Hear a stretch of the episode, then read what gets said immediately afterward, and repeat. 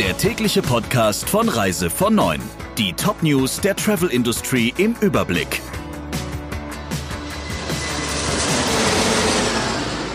Mein Name ist Jennifer Hess. Einen schönen guten Morgen. Die Quality Travel Alliance fordert von den Reiseveranstaltern ein neues Miteinander. QTA-Sprecher Thomas Bösel stellt sich dabei auf harte Verhandlungen mit den Veranstaltern ein. Diese Allianz großer Reisebüro-Kooperationen will folgende Ziele durchsetzen. Die Provisionen sollen von Umsatzsteigerungen, Vorjahres- und Mindestumsätzen abgekoppelt werden und sie sollen möglichst direkt nach der Buchung gezahlt werden. Außerdem soll eine Vergütung für Beratung und Buchung vereinbart werden und es sollen neue Zusatzverdienste geschaffen werden durch Beratungs- und Serviceentgelte und On-Top-Incentives von Hotels und Destinationen. In den kommenden Tagen soll ein Schreiben an die angeschlossenen 9800 Reisebüros rausgehen.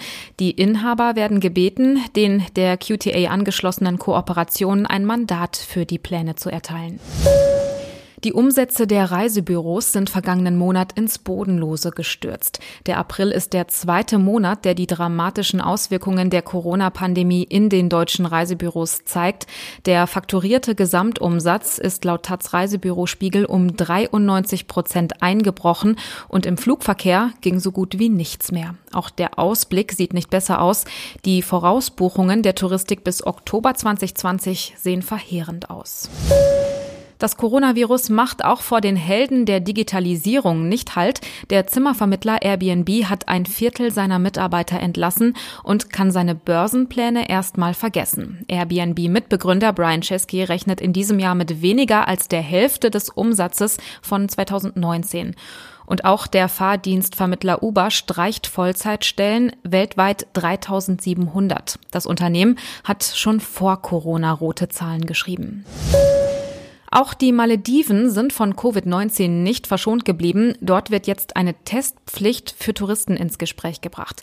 Der Honorarkonsul der Malediven in München, Andreas Witte, sagt, dass nicht klar ist, wie viele Deutsche aktuell noch auf den Malediven sind. Ihm sei über ausreisewillige Deutsche aber nichts bekannt. Die Corona-Krise hat die Malediven erst spät erreicht und aktuell seien die noch offenen Touristenressorts wieder virusfrei. Die Hoffnung ist, vielleicht schon im Juli wieder neue Gäste begrüßen zu können. Ägypten erlaubt es den Hotels wieder für den Inlandstourismus zu öffnen, allerdings unter strengen Auflagen.